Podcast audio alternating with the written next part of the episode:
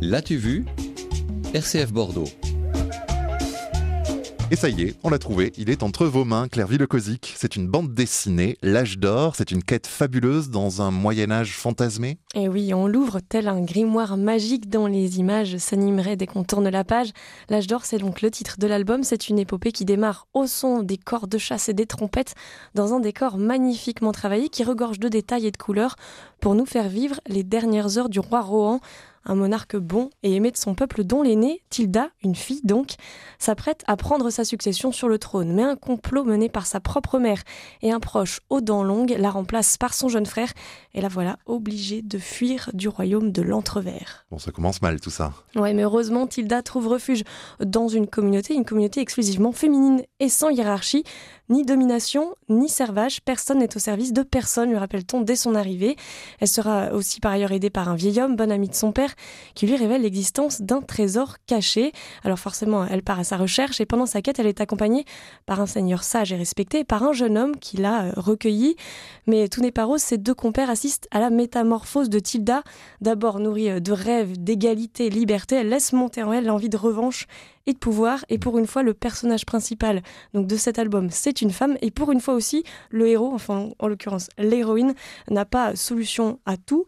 Et en fil rouge de toute cette histoire, les auteurs, donc Cyril Pedrosa et Roxane Morey, nous bercent d'une légende autour d'un âge d'or révolu où les gens vivaient égaux et dont le texte se transmet en secret et nourrit une révolte portée par l'utopie. Alors vous parlez de, de fil, vous euh, avez euh, comparé euh, tout à l'heure cette bande dessinée à une broderie. Oui, c'est vraiment un bijou, on a l'impression un peu de, de voir prendre vie les taches de peinture qui se forment à la surface de l'eau quand on trempe son pinceau.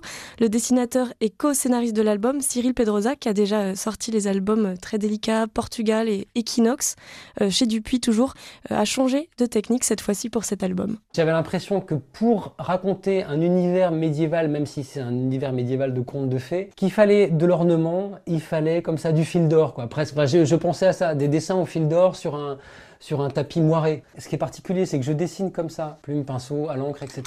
Mais tous ces traits-là, après en noir et blanc, disparaissent dans la mise en couleur. Ils deviennent des traits en couleur, un peu comme des motifs brodés avec des traits très lumineux, très clairs, qui s'entrelacent. Et quand on utilise des codes d'une autre époque, ça aide à plonger le lecteur dans cet univers-là, en fait. Et pour nous immerger encore plus, Cyril Pedrosa s'est aussi inspiré des tableaux de Bruegel, et à l'image du peintre flamand, il s'autorise à laisser les personnages agir non pas case par case, mais évoluer au sein même d'une seule case, parfois grande comme une page d'ailleurs, le tout avec un soin des détails qui rend chaque image très riche. C'est aussi jouer avec les motifs décoratifs de l'ornement, en fait, des livres enluminés. De toute façon, je pense que quand on est dessinateur de bande dessinée, il y a vraiment ce côté d'enluminure, c'est-à-dire un travail long, fastidieux, qui prend du temps pour raconter une histoire qu'un lecteur va peut-être lire en une heure.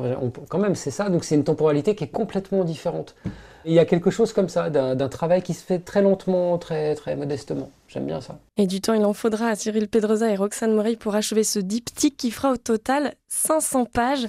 Alors en attendant la sortie de la suite qui est prévue en 2020, moi je vous invite à partir au 11e, 12e ou peut-être 13e siècle. Mmh. En fait, on ne sait pas trop, mais c'est tant mieux de quoi profiter encore plus de cette épopée féerique. Et tout ça, l'âge d'or, c'est en bande dessinée ou plutôt en roman graphique, comme vous nous disiez tout à l'heure, Claire Villecosic, signé de Cyril Pedrosa et Roxane Morey, paru chez Dupuis dans la collection Air Libre à mercredi prochain.